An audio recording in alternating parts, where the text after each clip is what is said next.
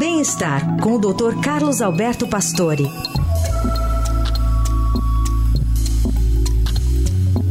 E nesta sexta, o Dr. Pastore aborda um outro tipo de exercício importante para idosos, o do cérebro. Bom dia, Dr. Pastore. Bom dia, Heisen. Bom dia, ouvintes.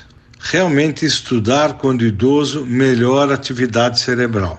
Um trabalho realizado no Brasil e no México, com mais de 20 mil participantes acima dos 50 anos, mostrou que quando os idosos fazem cursos de quatro anos seguidos, apresentam menor risco de déficit cognitivo e demência quando comparados aos analfabetos. Pesquisas mostraram resultados semelhantes, mas em pessoas de alta renda, uma pesquisa anterior também mostrou que os casos de demência no Brasil, 48%, são atribuídos a dois fatores de risco em diferentes momentos da vida: a baixa escolaridade, a perda auditiva, traumas cranianos, consumo de álcool, fumo, depressão, isolamento social, vida sedentária, diabetes e poluição.